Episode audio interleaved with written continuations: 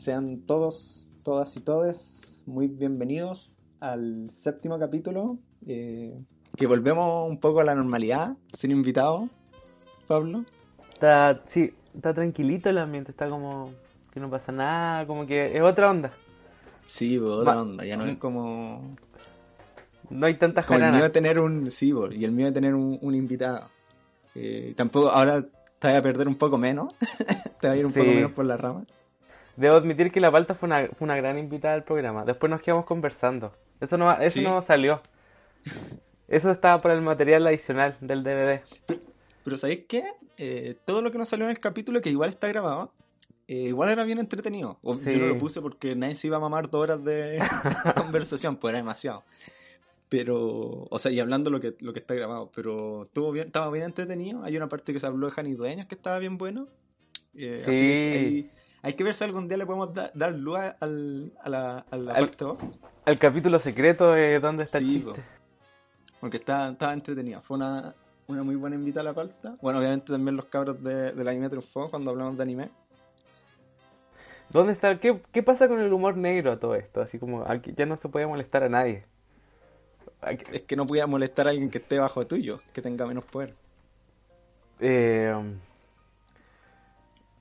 sí, obvio que sí, estoy de acuerdo. Pero Pero hablando de los límites del humor, y el humor negro igual tiene que ver con lo que vamos a hablar hoy, so- yo creo que sobre todo con los límites del humor. Sí, po. Sobre la película protagonizada con- por Jim Carrey, Man of, Man of the Moon. Man on the Moon, sí. Y bueno, y su documental que está en Netflix, Jimmy, Jimmy Andy. Jimmy y Andy. Claro. Que, que suena medio raro, pero es como Jim and Andy.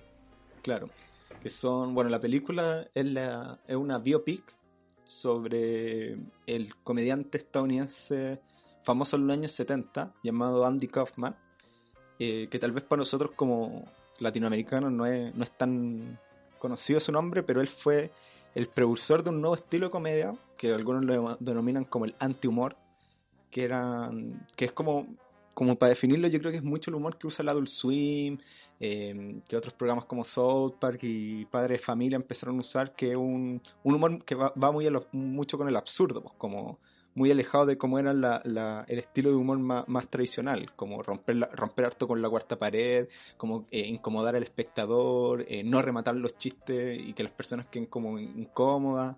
eh, y que Andy Kaufman manejó muy bien y que le dio, le dio pie después para otros comediantes y que, está, que bueno, traen la historia de este extraño comediante, muy extraño, hay que decirlo, eh, protagonizada por el mismísimo Jim Carrey y con un elenco muy bueno, que tiene al más grande de todos, Danny DeVito. la Hasta el, más grande, igual es paradógico eso. porque Sí, es bastante bajito. el más igual. pequeño. Pero Danny DeVito haciendo de George Shapiro, que también es, George Shapiro era el Manager. manager de Andy Kaufman y también es el manager de Jerry Seinfeld. Mm, hasta el día de hoy. No sé si, y hay una curiosidad, no estoy muy seguro, pero no sé si el George Shapiro tiene que ver con la Shapiro que hizo eh, Marvelous Miss Maisel y Gossip Girl. no hay una. Shapiro también que tienen, no sé si tendrán ahí al alcance de apellido. Bueno, también tiene a Courtney Love haciendo de Lynn, se llamaba. Sí, que era la polola. Kaufman, que fue, bueno, fue la, la última polola de, de Andy Kaufman. eh, y bueno, otras personas que tuvieron alcance con, con Andy Kaufman en la vida real. Eh, y también actúa este, el, el Paul Giamatti se llama, ¿no? Ah, sí, pues, que hace de Bob Smuda, que era guionista y muy buen amigo de, de Andy Kaufman. Eh, yo, yo igual conocí a Andy Kaufman. Como que una vez me hablaron de él eh, y lo busqué y me pareció así como que el loco es bastante... Es, es cuático al principio, como que al principio no te reís. Como que, como que tenéis que entrar, para entender al tenéis que entrar en otros aspectos como del show para que te cause risa, pues, ¿cachai? O como te- tenéis que ser una persona que no espere o como que esté bastante abierta para darte cuenta de lo, lo que está haciendo el loco, pues, ¿cachai? Claro, Eh, eh, no, es un humor súper inteligente de alguna manera, eh, no tal vez porque los chistes son como unos chistes refinados y, muy altos, sino como que estructuralmente todo es muy inteligente, como, eh, como usa los momentos. eh, yo creo que, haciendo un ejemplo que está en la película, que un, con uno el, Andy Kaufman fue integrante de Saturday Night Live que es uno de los programas más importantes de comedia en Estados Unidos de sketch. Eh, no tenemos una como una comparación chilena realmente, pero es como muy famoso, siempre ha sido muy ¿Y el late bien de recibido. Fabricio Copano? ¿No? No, ¿El late? tampoco, ¿Esa porque, weá no? eh, Saturday Night Live no es un late tampoco. Y por bueno, y también el contexto de Saturday Night Live pasan generalmente los mejores comediantes eh, estadounidenses, tanto como para escritores como actores. Generalmente el- como los, los buenos han pasado por ahí, exceptuando Steve Carell, como creo que es de los pocos que no, no, no ha, sido- no ha hecho la escuela del Saturday Night Live. Y bueno, él como cuando entró su primer sketch era un sketch que yo encuentro que es muy bueno, es muy bueno que ponía una música de fondo de como un personaje que era como el super ratón. Entonces dejaba la música corriendo y él cantaba solo una estrofa y el resto no lo cantaba. Y como que el, personaje que- queda esperando para volver a entrar con esa estrofa.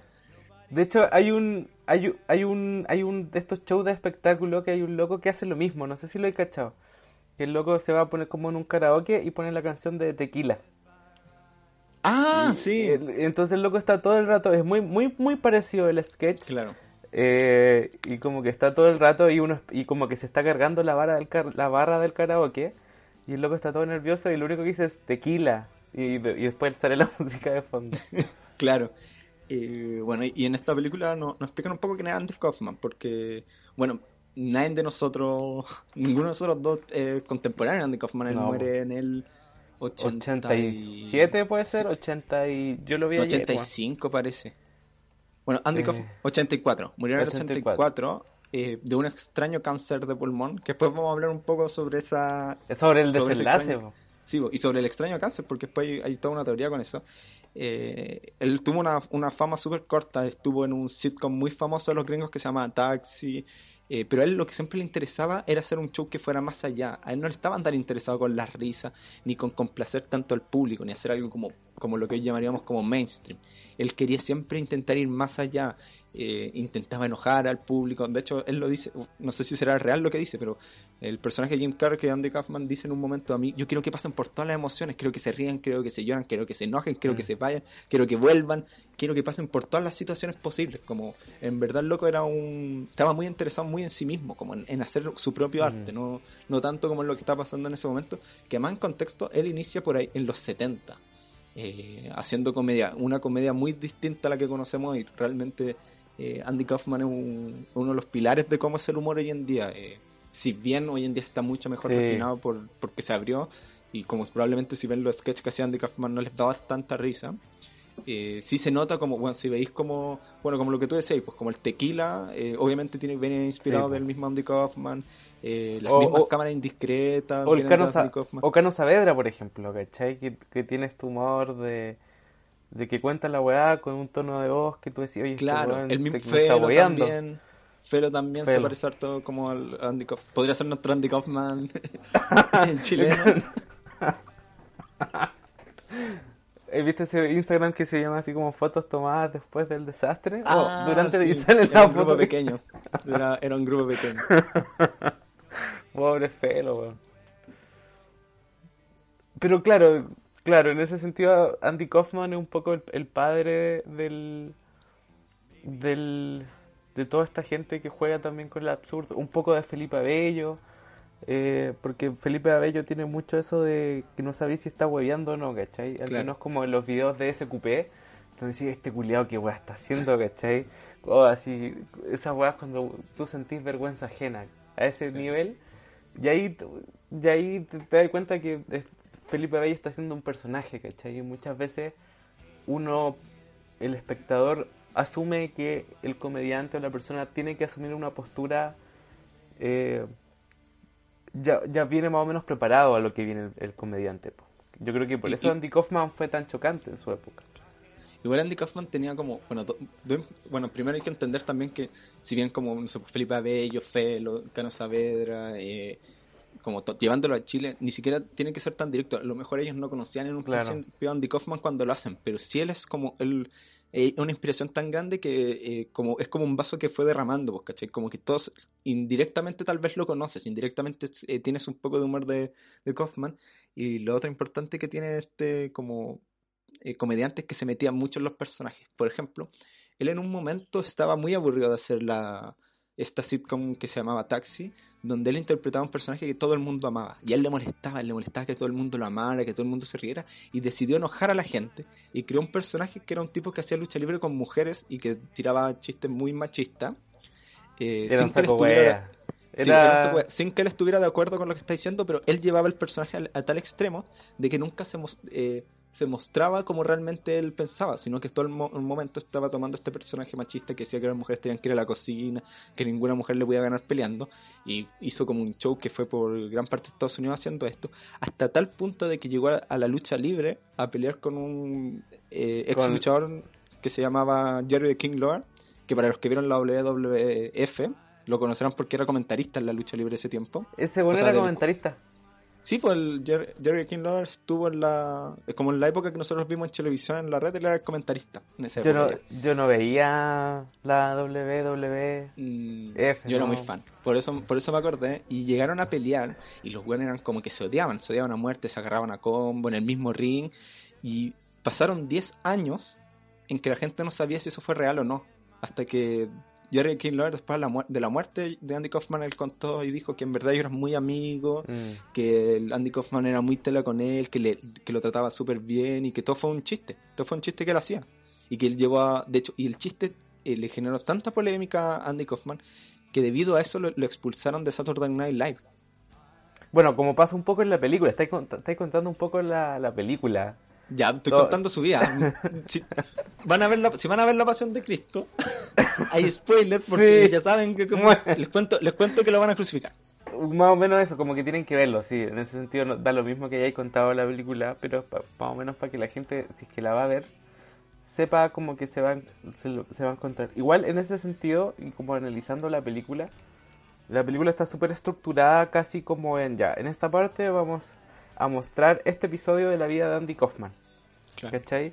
Más que ordenada de un punto, más que ordenada, o sea, más, e, esta, esa estructura es la que ocupa más que una estructura fluida, ¿cachai? Que, y que vaya naturalmente dándose las cosas, ¿cachai? Como que es una película que asume que uno conoce quién fue Andy Kaufman y te muestra como los momentos eh, un poco más altos de, o más destacables de su carrera. De hecho, eh, como que la escena en que se pone a pololear es como de un momento para otro. Es como que, oye, pero me faltó media hora como para que lo desarrollara. No, es necesario conocer a Andy Kaufman para ver la película. Como yo creo igual la película te explica bien como quién es él y sus contextos importantes. Como eh, bueno, incluso bueno, otro otro punto muy eh, rescatable que tenía Kaufman es que generaba personajes y él tenía un personaje que se llamaba Tony Clifton. Tony Clifton, que era, era también otro personaje muy saco wea. Pero ahí él se maquillaba, eh, se ponía como unas prótesis para que no se pareciera a él. Y él, le él lo llevaba a tal punto que como que fuera otra persona. Como él, él, no, él no admitía. Y a George Shapiro, que eh, fue su representante, cuando le dieron la, la, oferta de hacer la sitcom Taxi, él dijo, ya, pero tienen que ser bajo mis condiciones, que eran unas condiciones así muy curiosas. Oye, pero eso, eso realmente pasó, ¿no? Porque eso sale en la película. ¿Eso realmente pasó? ¿Me estás confirmando que eso pasó en la vida real? ¿Eso le pasó a Andy pues, Kaufman? Sí, o sea, él, pidió como esto, todas estas cosas, pues, como si existen esto, todos todo los momentos como de crisis que tiene la película, sí, existieron, pues como, de hecho, sí fue portada de Los Angeles Times, creo, eh, cuando sacaron a George Clifton de Taxi. Mm. De hecho, que eso es lo que le pasó, pues como el personaje fue tan brígido que, no, bueno, que Andy Kaufman siempre quería dejar la cagada en taxi, como que no estaba ni ahí. No estaba ni estaba chato en verdad y iba a hacer la cagada que quería. Entonces un día él obligó a que el Andy Clifton, Tony Clifton, Tony Clifton, perdón, eh, tenía, estaba, tenían que tener por lo menos una participación como un personaje invitado, sin que ellos supieran que eh, el Andy Kaufman era esta persona. Y entonces llegaba y dejaba la cagada, llegó como con eh, como jurado, tomando, eh, peleando con la gente, tratando mal al director y lo echaron, lo echaron del set haciendo un escándalo. Eh, habían periodistas y como que sacaron fotos y que fue parte de, de la publicidad de, los diarios tomaron esta noticia y como que Andy Kaufman le daba mucha risa a eso, pues porque era como, weón, ellos no saben que soy yo y en verdad yo fui a dejar la cagada nomás y como que lleva estos personajes al extremo. Claro, y ahí eh, un poco la, el personaje, ¿caché? Como que crea un personaje que no solo habita en la mente de Andy Kaufman, sino que también habita la prensa y, y habita un, un, poco la cultura, ¿cachai? Y la cultura asume que es un personaje ajeno a Andy Kaufman, ¿cachai? O sea, igual, o sea, para ser un poco justo, el... bueno, Andy Kaufman trabaja, solo trabajaba con Bob Smuda, que era su guionista, o que lo ayudaba a hacer algunos chistes, y él a veces hacía también del Tony Clifton. Lo que ayudaba a que se disociara. La gente que era como más, más como que onda, que está, como de verdad es otra persona, porque toda la gente, bueno, la gente tampoco era tonta, como que la gente igual decía como, bueno, todos sabemos que en verdad es Andy Kaufman que está intentando llevar el chiste muy lejos, pero como que a veces igual como que le hacía este juego como para él poder estar almorzando en algún lado y que el Andy Suman fuera como por él y todos pensaban que era Andy Kaufman, entonces también lo trataban bien, porque decían, ah, Andy Kaufman, filo, déjenlo pasar, todo bien, todo tranquilo. Como, ni, como que también jugaba harto con la mente de las personas. Como le gustaba mucho eso. Bueno, y. Eh, ¿Dónde cae Jim Carrey en todo esto? ¿Cómo metemos. ¿Cómo hablamos de Jim Carrey? Bueno, además de que es el protagonista de esta película, eh, el 2017 sale un documental que se llama Jim and Andy. Eh, que nos cuenta un poco cómo fue el proceso de Jim Carrey para ser a Andy Kaufman. Eh, bueno, primero hay que explicar que él explica que él era muy fan de Andy Kaufman eh, y cuando se empieza a trabajar esta película dirigida por Milos Forman, que es un director muy bueno de Estados Unidos, que ya había hecho grandes trabajos como eh, Amadeus Mozart y esta que sale Jack Nicholson como... La del cuco. sí, la de volado sobre el nido, la del, del manicomio. Es una, la, la, peor película para, para traducir. Sí, debe tener, no, no, sé cómo se llama en español. Sí, es que en inglés como juego de palabras. Pero creo que, bueno, es una peli esa película es súper premiada igual. Eh, sí. Es de la... Es que el Milos Forman en sí es un director muy muy premiado, muy muy respetado. Y Milos Forman no quería Jim Carrey. Jim Carrey hizo como una como que se grabó a sí mismo haciendo una audición muy bacán y el Milos Forman dijo ya como eh, como ya contratemos a Jim Carrey, entendiendo que Jim Carrey venía de. Esta película se, se, se 99. 99. Se estrenó en 99, probablemente se grabó en el 98, se hizo todo el proceso de grabación en 98-97. Y venía estos grandes éxitos de comedia, como eran. Eh, la máscara. Poderoso, La Máscara, The Truman Show. Mentiroso, mentiroso. Ya, Un ya tenía, de hecho, Jim Carrey en esa época ya era considerado como el, el gran comediante. De... Es que yo creo que Jim Carrey tuvo la suerte de hacer las películas precisas en un par de años. Bueno, eh, y ya, y, ya estaba ya, en lo alto. Y claro, y ya retírate. ¿Qué, más, ¿Qué mejor podía hacer que eso? Porque en un lapso de, no sé, puta, desde el 94, que creo que fue como la, el primer éxito, hasta el, hasta la, el 99, como decís tú, puta, todas las películas que dijimos, eh, Tonto y Retonto, La Máscara, eh, ¿cuál está? Ace Ventura, Mentiroso, Mentiroso, la de Truman Show. Bueno, y, son películas que son muy buenas, ¿cachai? Y que son como éxitos de taquilla, pero también son como bien vistas por el por la crítica, como no eran como... No, es como, no sé, Adam Sandler, sí, que saca películas que venden, pero son mal vistas por la crítica, por la gente como que le gusta más el cine. A Jim Carrey probablemente, no sé, de las cinco que dijimos, probablemente cuatro sí o sí a todo el mundo le gustan. Pero es que Adam Sandler, por ejemplo, bueno, como que en 20 años sacó la misma cantidad de películas buenas que Jim Carrey en 4. Oye, está sonando mi alarma, voy a ir a apagarla, no sé por qué. Pero Estamos hablando de... De que Adam Sandler hizo en 20 años, así como la misma cantidad de películas buenas ah, que Jim Carrey en 4. El, el, contexto, calma.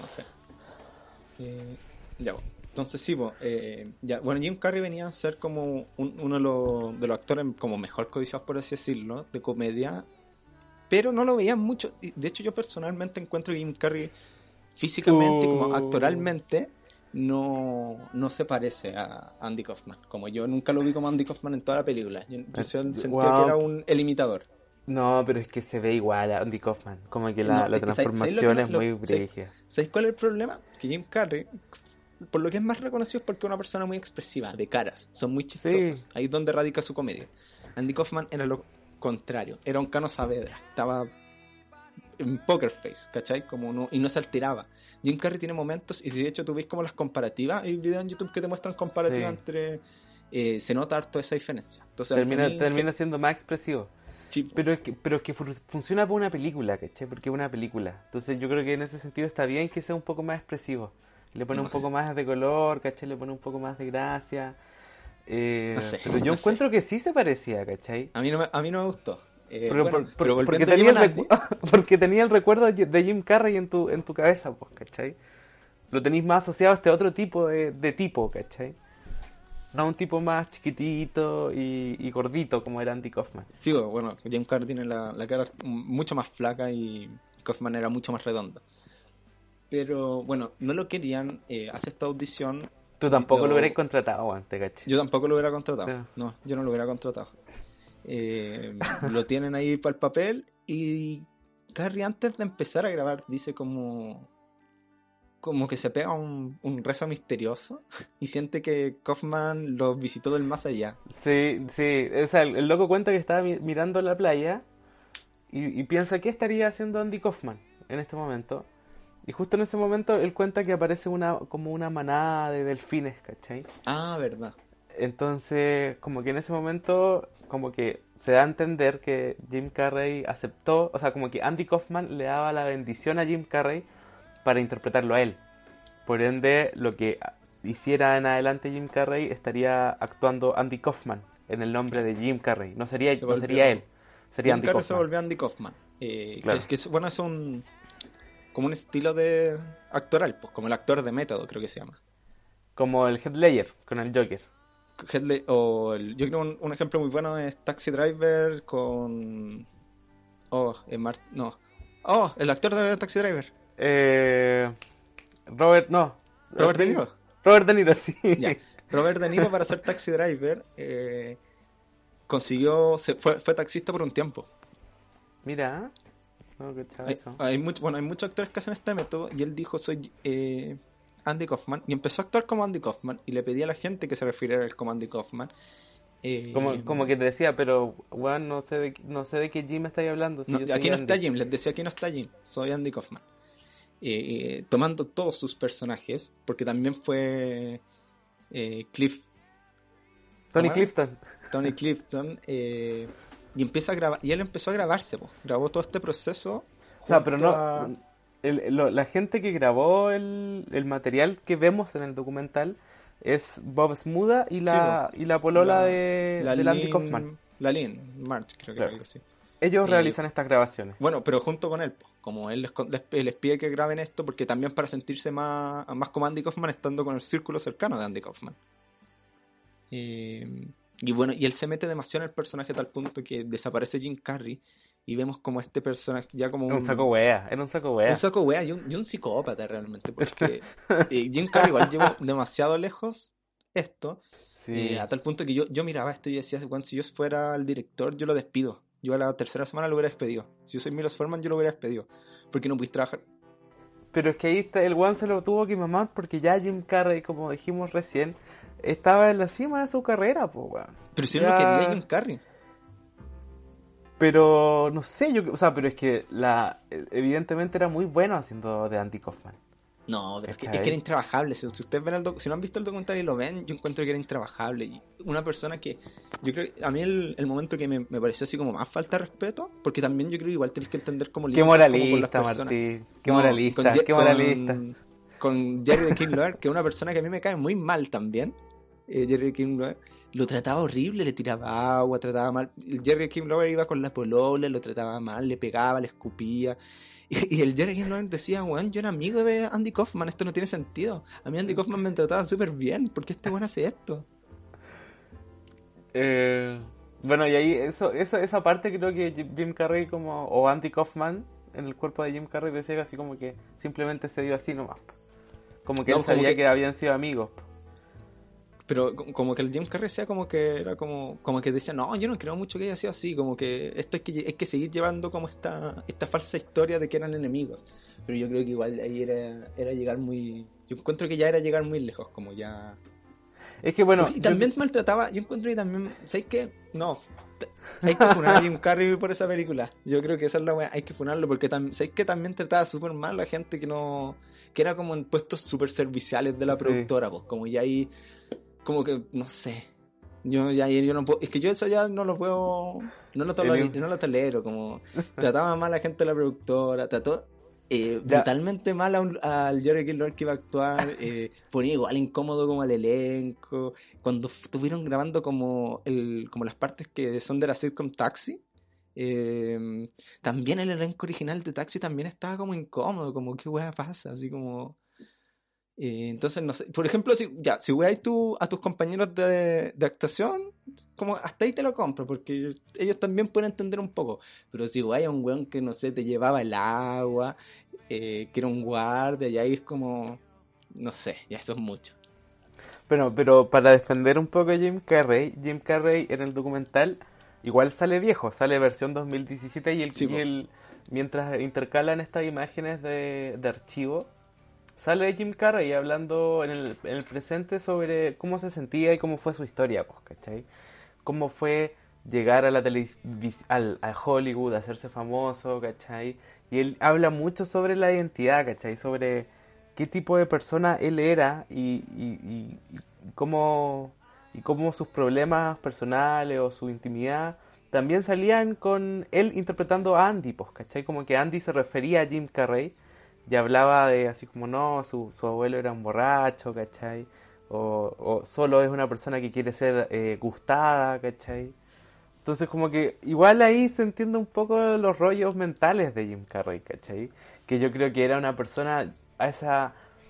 Y, y Jim Carrey después a futuro siempre pareció como que en un momento empezó a cuestionarse todo esto de la fama, qué cosas tienen sentido, qué cosas no, ¿cachai? Hasta qué punto llega la, la ficción también, ¿cachai? Hasta qué punto él como Jim Carrey, como celebridad, es un personaje. ¿cachai? Pero para eso anda un psicólogo, un psiquiatra. No te la antes echando con un pobre repartidor de agua. Que más encima, lo a mí no me- nunca me ha gustado mucho como el actor de método, como tan metido. Por ejemplo, de Heath Ledger, como yo igual encuentro como un poco raro, porque tú estás actuando, por lo hice la palabra. Tú no tienes que ser la persona, tú estás actuando, tú tienes que hacer un rol. Y si no puedes eh, disuadir, no eres un buen actor entonces. Porque no podía actuar, no podía ser el personaje. No haría un buen actor. Si tenés que meterte tanto en el personaje, no haría un buen actor. Es como, imagínate un buen que no sé, pues tuviera que ser de un asesino y dice, ya voy a ser actor de método, voy a matar gente. No, pues weón, tú tenés que ser un actor, tenés que llevar las cosas a la pantalla nomás.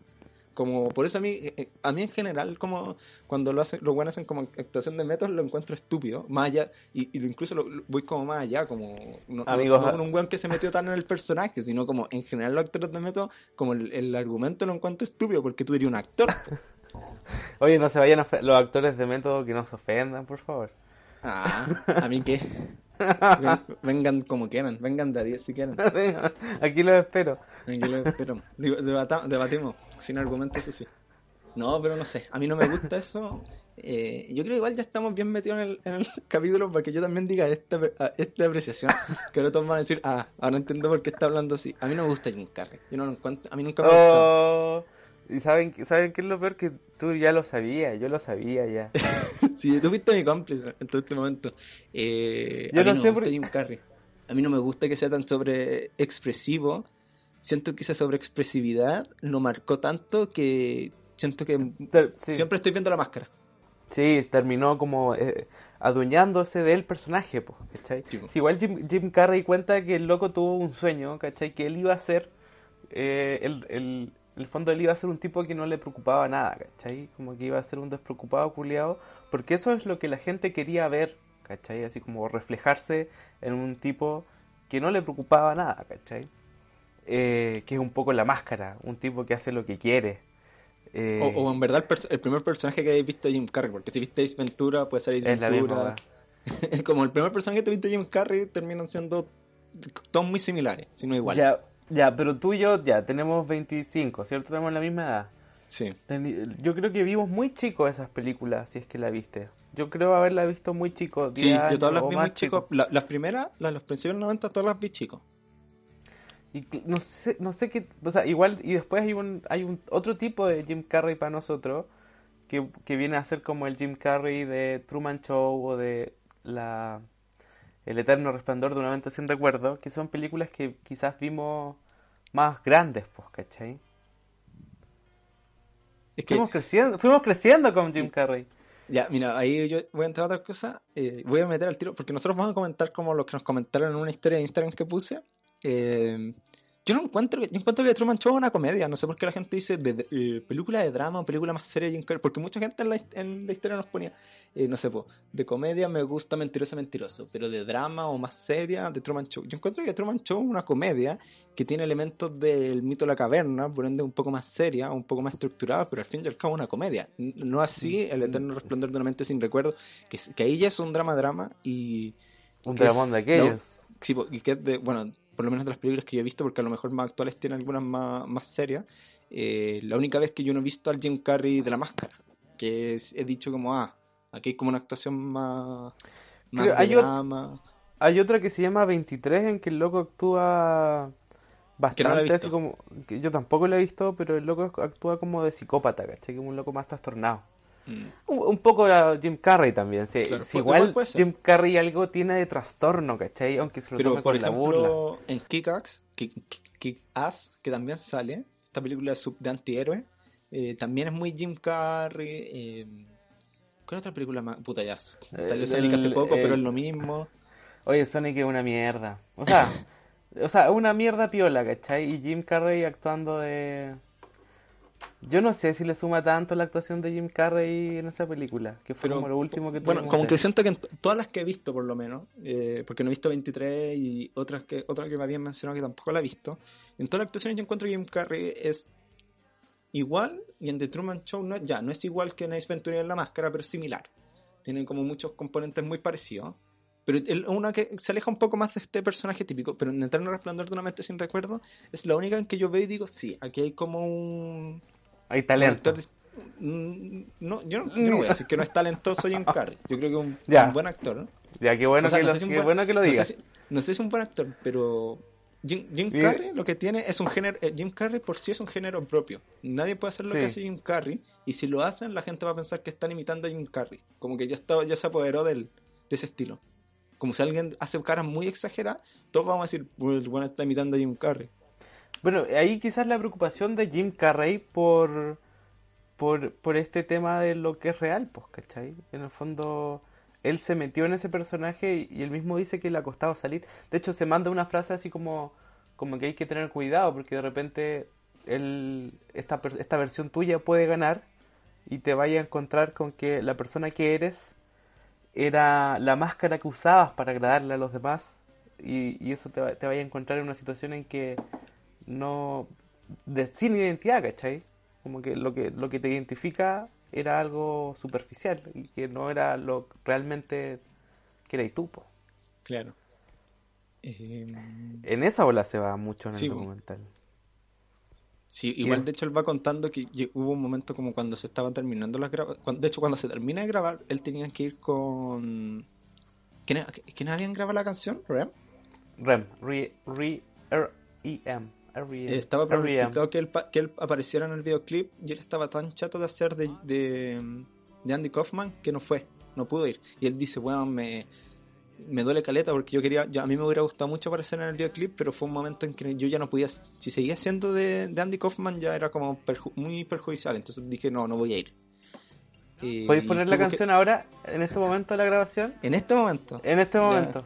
ya. Creo que es una, es, una, es una gran canción. Creo que, Sí, puta, entre, entre, canción. entre paréntesis, ese disco de REM es muy bueno. Sí, sí. El Automatic for the People. Eh, Eh, va, va a sonar, yo creo, voy a poner todo el disco, pero aquí me voy a preocupar de que esté Ya, escuchándose la por canción. favor. ¿Puedo contar Eh, una anécdota sobre esa canción? Ya, voy a ver si la dejo en el capítulo o no. No, te lo- ya, te la cuento al final, te la cuento al final. Puta, ya. Dale, sigo, te la cuento al final. Eh, ¿Qué otra cosa tiene Jim Carrey importante? Ya sea del documental o de la película que, que tenía que mencionar. O sea, después eh, los rollos en los que se va haciendo famoso, ¿cachai? Onda que hacía el signo Illuminati. Ah, sí, pues, que pero se le más actuales. Sí, pues, que le mataron a la... O sea, dicen que le mataron a la polola, los poderes fácticos. ¿Cuál es tu película favorita del, del Jim Carrey? Eh, Igual nos queda el, el desenlace de Man on the Moon, pues comentar eso igual. Ah, Acuérdate. Viene ahí, viene ahí. Viene Eh, ahí. Bueno, hay un momento que el clímax de, de Man on the Moon es que todo esto es real, obviamente. Porque está basado O sea, se, supo- se supone. O sea, bueno, está, está- basado que es como en un momento Andy Kaufman le contó contó que tenía un extraño cáncer al pulmón. Eh, Qué triste esa parte, igual. Yo creo que esa es la parte más triste de la película. Claro, un extraño cáncer al, al pulmón eh, que golpeó a todos, a su familia, a sus amigos, porque fue muy inesperado que un cambio en él. Eh, Andy Kaufman ahí hizo un especial de comedia que era mucho más positivo en comparación a, a este personaje que hacía que, que era machista, estos personajes... Ah, bueno, él tiene un sketch muy bueno, que yo creo que es el sketch que más me gusta de, de Andy Kaufman, que en un programa de, de sketch estadounidense, él estaba tenía que ser un personaje de tenía que hacer una escena improvisada y el- su personaje tenía que estar drogado. Y Andy Kaufman dijo no no puedo hacer esto porque yo nunca he estado drogado yo no sé cómo es estar drogado y dijeron no hazlo igual y el loco se sentó y dijo oh estoy drogado estoy drogado así como el Felipe Avila estoy drogado estoy drogado y como en un momento mira la cámara y dice no sorry sabes que yo no puedo hacer esto nunca he estado drogado no sé cómo estar drogado Oh, qué y los actores se empiezan a sentir incómodos. Y un actor le tiró los, pa- lo- los papeles que tenía que leer y le dijo, weón, ahí lee la weón. Y llegó un productor y se empezaron a agarrar a combos. Así, pero brigio. En medio de la transmisión, la transmisión se tuvo que ir a comercial y después llegó un momento donde salía Andy Kaufman diciendo, no, esto fue mentira, me están pidiendo que diga que era mentira. Y por mucho tiempo no se sabía si esto fue real o no, hasta que eh, con los años admitieron, eh, el productor dijo, sí, en verdad esto nosotros lo, lo, lo orquestamos con Andy Kaufman para que saliera... Ah, espérate, eso estaba orquestado. Yo me la creí, weón. Pensé que era verdad. No, eso Pero- estaba orquestado. O eso Pero dice. solo, solo con el ya no productor, ¿o para- no? Y con el productor y había el actor que le tira las cartas, eh, había, había cachado también que iba la wea. O sea, dicen que no está Andy Kaufman. Hasta donde sabemos. Ya. Bueno, y como estábamos diciendo, Andy Kaufman tuvo un, tuvo un cáncer que le cambió la vida. Eh, Y, y nadie Y- le creyó también, pues, ¿cachai? Eso y- en la o película sea, lo muestran. claro, más La que gente pensaba que gente estaba que- hueveando. empezó a pensar que esto era un chiste. E incluso su, bueno, supuestamente en la película sus mismos familiares al principio pensaban que era un chiste.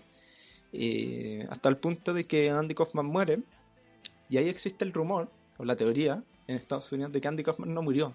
Y que esto fue un chiste, un gran chiste, y que él está vivo.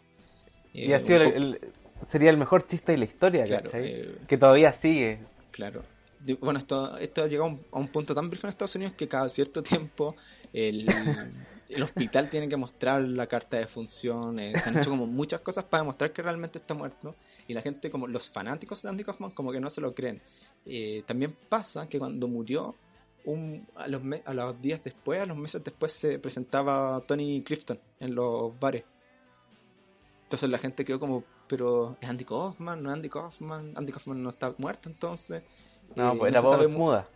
y no se sabe muy bien si fue Boss Muda, si no lo era. eh, Probablemente, probablemente puede haber sido Boss Muda para seguir con un chiste, pues como dijo, Sí, "Ah, pues. voy, a, voy a retomar este chiste, Andy Kaufman le hubiera gustado mucho que yo hiciera esto. Igual, Eh, igual, es, igual es lindo porque acabo de contar un poco un spoiler de la película. ¿Lo cuento o no lo cuento? Sí, sí, dale. Eh, como que la película termina así como con este con un show de Tony Clifton eh, y uno dice ah como que uno tiene ese mismo pensamiento ¿cachai? ¿se habrá muerto realmente o no Andy Kaufman? ¿no será todo un chiste? y después la cámara muestra a, a Bob Smuda en la película Eh, y ahí, ahí te insinúa que sigue vivo Andy Kaufman Claro. Eh, pero, pero lamentablemente no es así pues ¿cachai? Claro, Y- como en verdad lo- lo- los hospitales han demostrado mucho ya que, que esto no, no, no fue... De hecho, la familia también ha, ha dicho harto como que en verdad esto no, no, no fue un chiste de Andy Kaufman, como que está muerto. Que bueno, también ahí retomando, así como para cerrar un poco el, el documental y esta parte, eh, la misma familia, o bueno, en verdad, en palabras de Jim Carrey cuentan que cuando Jim Carrey toma este personaje de Andy Kaufman tan como que lo poseyó, fue como, dicen que fue como una terapia un poco de despedirse de Andy, como de volver a verlo para la Mm. familia. Eh, lo que igual ahí te dice un poco tal, también como te, te, te deja un poco más claro que claramente no, no fue un chiste Andy Kaufman la muerte. Como realmente su familia Claro. sí, Sí, lo, sí lo, lo sí lloró. vivió la pérdida, ¿cachai? Eh, y la familia siempre ha dicho en verdad, como la familia más cercana por lo menos, que esto no es un chiste, ¿cachai? Como que ellos no se están riendo de esto. Eh, A lo mejor An- An- Andy Kaufman sí, en el cielo. Sí, en el cielo Lo- de, los- de los comediantes. Eh, bueno, ¿sabéis qué? También quería decir que en el, en el documental eh, muestran esto mismo que hacen con Tony Clifton. Que en el fondo que eh, a Jim Carrey lo invitan a una fiesta de la mansión Ah, Playboy. sí, po. Y dice que va a ir, como, como que da a entender que va a ir eh, como Tony Clifton, pues, ¿cachai? Y aparece Tony Clifton y entra en la fiesta y todo, Carreteando, todo, todo el rollo. cagada como es Tony Clifton. Y después llega Jim Carrey, ¿cachai? Y ahí los locos también quedan para la cagada. Y era el Bob Smuda original que se había puesto el traje y que estaba así como de nuevo en la andanza, esta vez con Jim Carrey. Y, Eh, y dejando la cagada como hacían con ese personaje. ¿no? claro. Porque Y, eso es como y- su gran gracia. y Hugh Hefner para la cagada igual, pues así como, Sí, ¿quién chucha como, ¿Quién, quién es este weón que está metido en, en mi fiesta? Igual es interesante eso, ¿cachai? Como, como Jim Carrey eh, se toma el tema tan en serio, pues, ¿cachai? De la, rep- de la No, representación si está bien tomarse el tema en serio, pero también tienes que recordar que estoy actuando.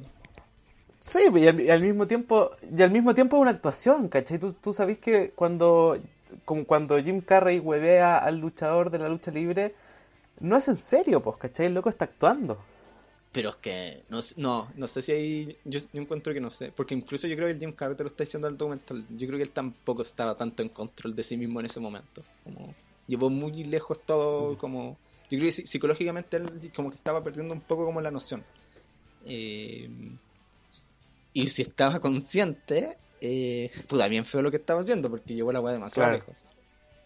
Eh, porque a- además yo creo que. ahí, mira, para yo creo ya, para cerrar en verdad. Pa- si vaya a hacer ese chiste tan brigio, eh, igual le habláis con la otra persona un poco, pues, ¿cachai? Como eso, porque eso sea Andy Kaufman. Claro, Andy Kaufman preparaba. nunca hizo los chistes solo. Andy Kaufman nunca llevó al límite a otra persona sin que la otra persona tuviera un conciencia de lo que estaba pasando. Como igual tenían que hablar con la otra persona, pues, como hay, hay un cierto límite, pues, como y Jim Carrey como que Lo dijo filo. no digo como filo, como todos van a soportarme porque soy Andy Kaufman. Bueno, ya, ¿qué pasa si, mira, podríamos haber entrevistado a Jim Carrey, pero después de tus declaraciones no creo Claro. que quiera venir al programa. No creo. Pero ¿cuál es tu película favorita de Jim Carrey? Ya, eh, mi película favorita de Jim Carrey. Eh, nunca he visto Tonto y Retonto, creo que debería verla. No sé, no por qué, gusta. no sé por qué respondí eso si la pregunta era otra cosa. ¿Era otra? Eh, pero como que me a mí me marcaron muchas las películas noventeras de Jim Carrey. Ace Ventura, La Máscara, Mentiroso, Mentiroso, Todopoderoso. Son películas que recuerdo mucho, como, como decía también una historia, o creo que lo decía y tú, así como películas que vi en el Mega un domingo, después del almuerzo. Eh, un- eh, el eterno resplandor de una mente sin recuerdos, como que no me acuerdo tanto, tengo ganas de verla de nuevo. Eh, y esta Men on the Moon, que es la que hablamos en el capítulo, no la había visto y me gustó bastante. Eh, así que no sé que no tengo películas favoritas de Jim Carrey. ¿Para qué, ¿Para qué te voy a mentir? No tengo películas favoritas No de Jim Carrey. respondiste mi pregunta. Es que no tengo, o sea, no, no la respondí. Pero podría ser esta, podría ser Men on the Moon. Ya. Eh, ¿Cuál es tu película favorita? Si es que En tienes alguna película favorita. yo creo que... eh, está entre... a ver, voy a partir diciéndoles que no me gustan, así corta. Tonto y retonto, es Ventura, eh, el tipo del cable... Eh, Irene, yo y mi otro yo. Irene y yo, y mi otro yo no me gusta, pero porque tiene como una escena que me genera como nervio, como asco. Eh, del con- tampoco me gusta. La del Consolador. No, como que le chupa una teta a una loca. Es Eh, como anticlimática esa película. Bueno, to- todas esas películas no me gustan. Soy muy fan del Grinch porque soy fanático de la Navidad. Eh, y de hecho me duele ¿Eres mucho. fanático? Eh, ¿Eres fanático de la Navidad? Amo la Navidad, amo la Navidad. Y me gusta No, mucho el Grinch dato, por eso. da- dato de la trivia de dónde está el chiste. Y algo que la gente siempre como- queda choqueada, la gente siempre queda choqueada cuando digo eso, como que no esperan que me guste la Navidad. Creen que soy el Es Grinch. que, a to- es que a todo el mundo le gusta la Navidad. Es que, es que si alguien te dice, oye, ¿sabes que a mí me gusta mucho la Navidad? A mí me gusta Pero me mucho gusta más, más que el 18, más que... No, sé, más que pues, todo, más es que mi el- fiesta favorita. la Navidad. Es que como que no hay muchos defensores de la Navidad, como que como que se da por sentado que a la gente le gusta la Navidad. No, me gusta mucho. Eh, me gusta mucho la máscara. Eh, no sé, yo creo que esa es como la primera película que vi de él y que dije como, oh, qué bacán, qué bacán esta película. Eh, pero esas son como las películas que me gustan mucho, pero como ya como de, como si dijera como mi favorita favorita estaría entre está en el resplandor de una mente sin recuerdo porque tiene eso de que por fin veo a, a Jim- siento que veo a Jim Carrey como un- actuando un poco más serio o como dejando de forzar tanto la comedia en las caras como me desagrada un poco eso Eh, aunque no hay una parte Eterno Resplandor y una mente sin recuerdo que, la- que no, me- no me gusta que es como para el final esta como relación que hay entre el jefe de los locos que le quitan la memoria y la ¿cómo se llama esta actriz que sale en Spider-Man? Eh, la eh, Kristen, Kristen Stewart. ¿no? ya, Eh, entre la- ellos dos como empieza a haber como una relación que eso No, gatilla Chris- Kristen- Kristen Kristen Dunst. Kristen Dunst. Ya, no, bueno, entre, ellas, esa es la de Crepúsculo. entre ellas dos empieza a haber como una relación que, que es lo que nos lleva al, al final de la película, que no me gusta mucho.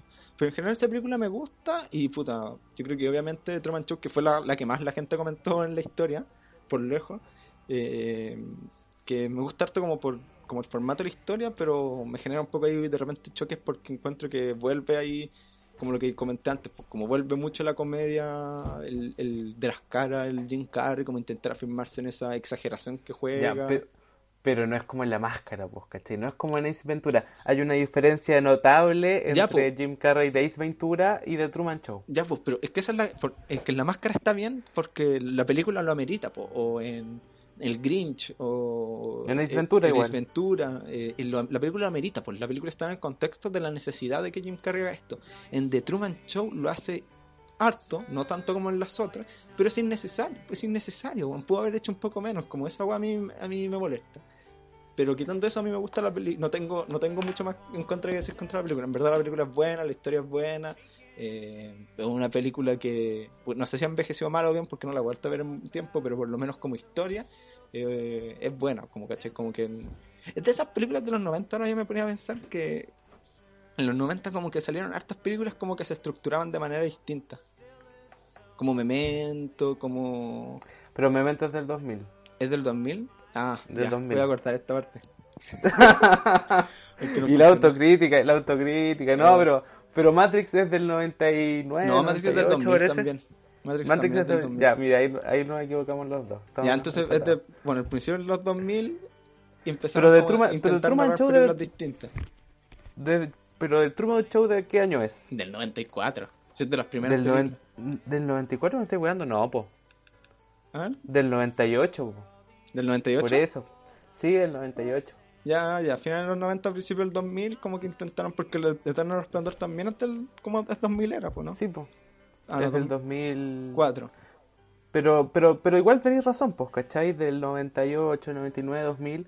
Hay películas que juegan caleta como con las expectativas que uno tiene.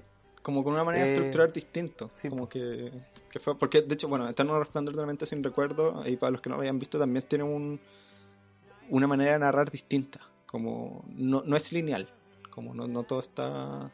No todo es tan claro como uno al principio cree que están contándote la historia. Como hay momentos que en verdad no, va- no van tan ahí y juega harto como con los recuerdos, como para como confundirte un poco. Eh, que bueno, Memento es la, la película que lo hacen a la perfección.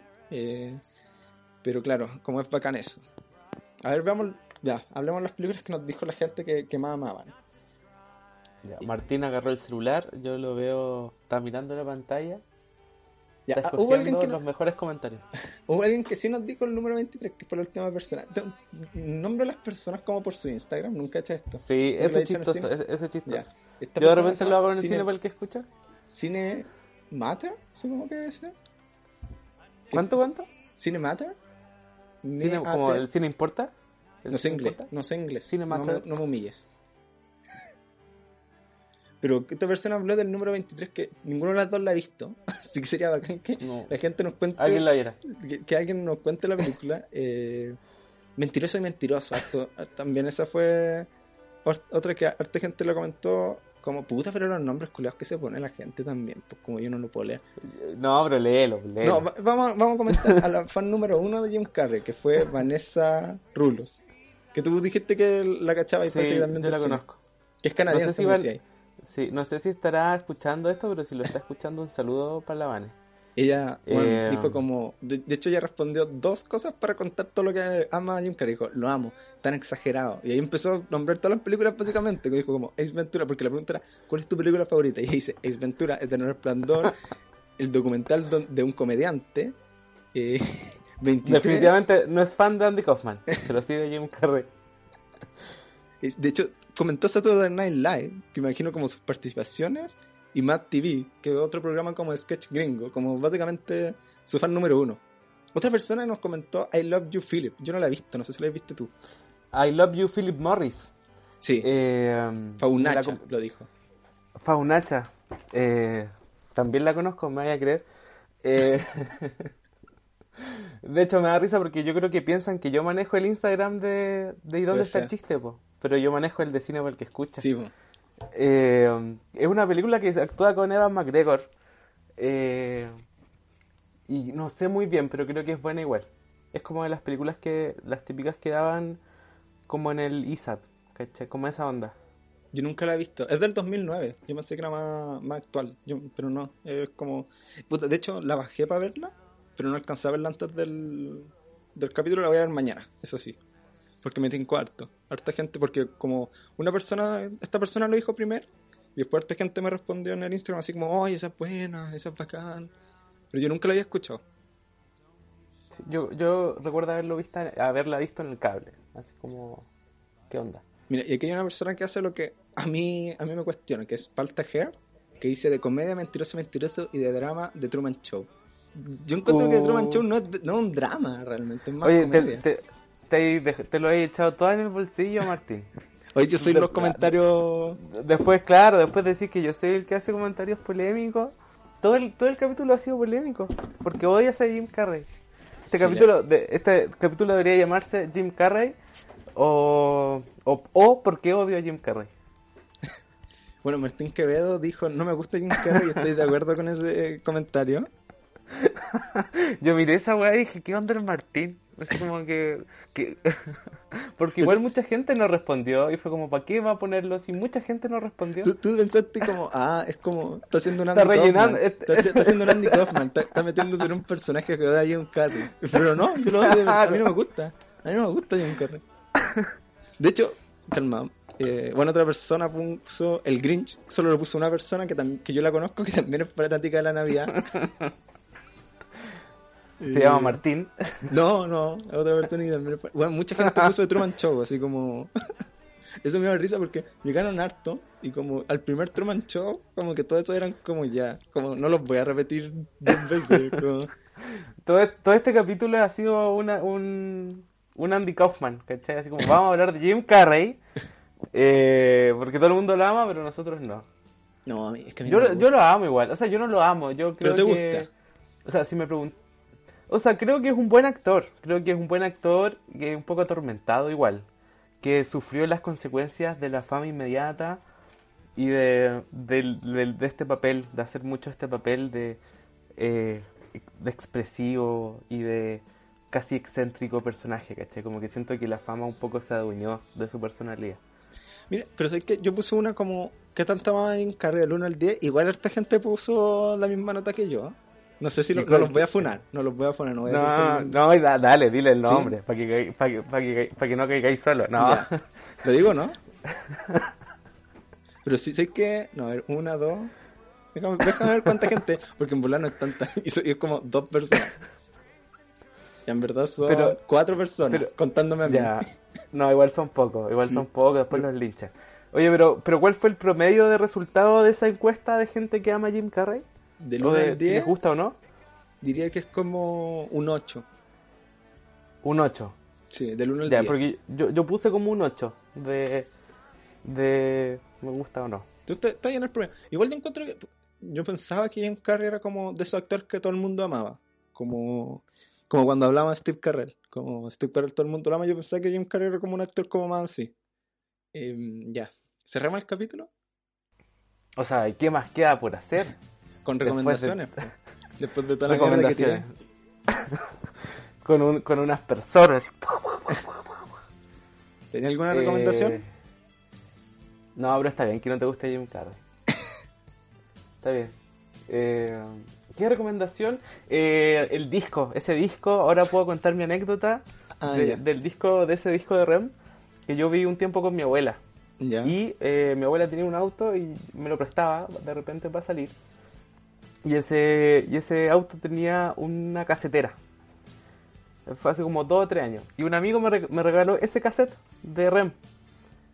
Y cada vez que salía ponía el cassette de Rem de Automatic for the People.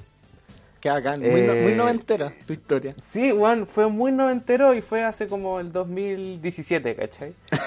Eh, pero sí, Juan, fue muy raro porque como que en un lapso de tiempo tuve muchos recuerdos así como en ese auto que era un Toyota Tercel del 98, escuchando ese disco. Fue una weá muy, muy loca.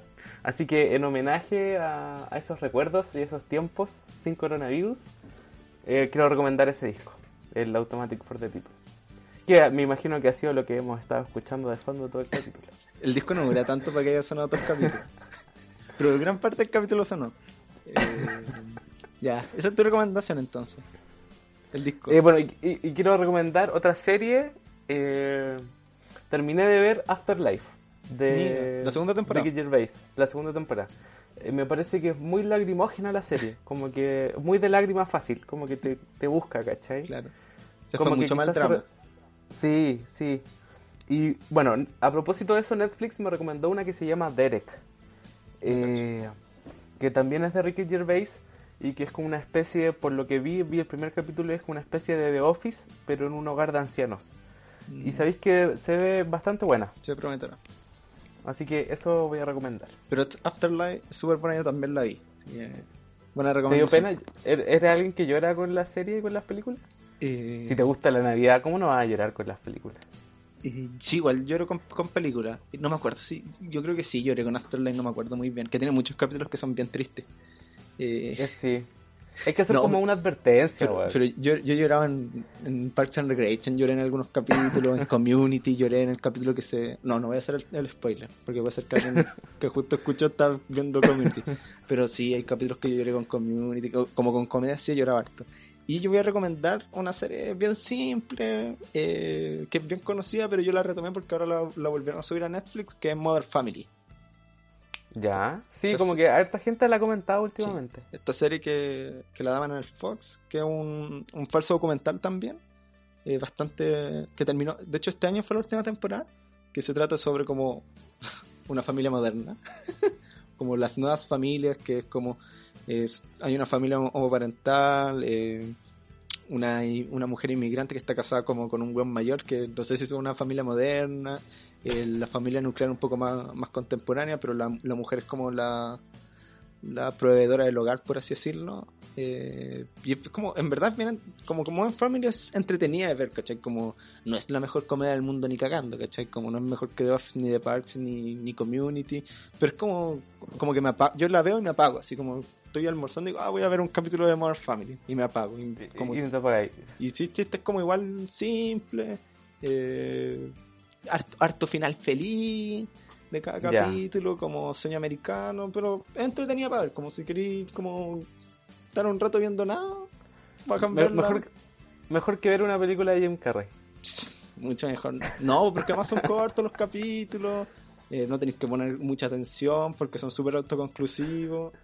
eh, y hay hartos y los personajes en general igual son hay hartos son bien buenos esa peli- esa serie cuando las primeras temporadas por lo menos eran como amadas por la crítica así como ganaban siempre ganaban en los Emmys como todo Tiene una versión chilena donde, se- donde actúa este el Escobar. sí pues tenía la versión chilena no era muy buena la verdad No, lamentablemente las versiones... la- yo creo que la, la mejor versión chilena de alguna comedia en la historia de la vida es Casado con Hijos. Mira, ya, para terminar, yo creo que sí, pero eh, Los Años Dorados, versión gringa, tiene una versión chilena que la daba el UC UCB, así que la vio muy poca gente y era muy buena. Era muy buena la versión. Porque- Los años dorados. Sí, es que ese weón tenía, el, tenías todas estas viejas. eh, porque Los Años Dorados es un- una serie sobre un grupo de viejitas. eh, la versión chilena tenía todas estas viejas que son como actrices muy bacanas. Tenía la. Consuelo Hars- la Gloria Muchmeyer, todas estas, todas estas viejas que tienen un apellido Sí. muy raro. Pero tienen La Delfina estas- Guzmán, ¿estaba ella? No, estaba la Puta. Ana Rivas y Carmen sí, Barros. Que daban en el UCB televisión, ¿no? Sí. Todas estas señoras que son muy buenas actrices y no sé, la- es súper buena comedia en verdad. O sea, es como, o sea, es que se parece harto como la versión gringa y es bien entretenida.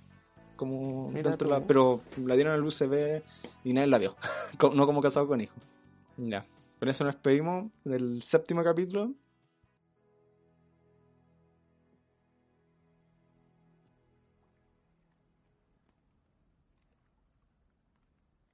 Case I don't see ya. Good afternoon, good evening, and good night. yeah.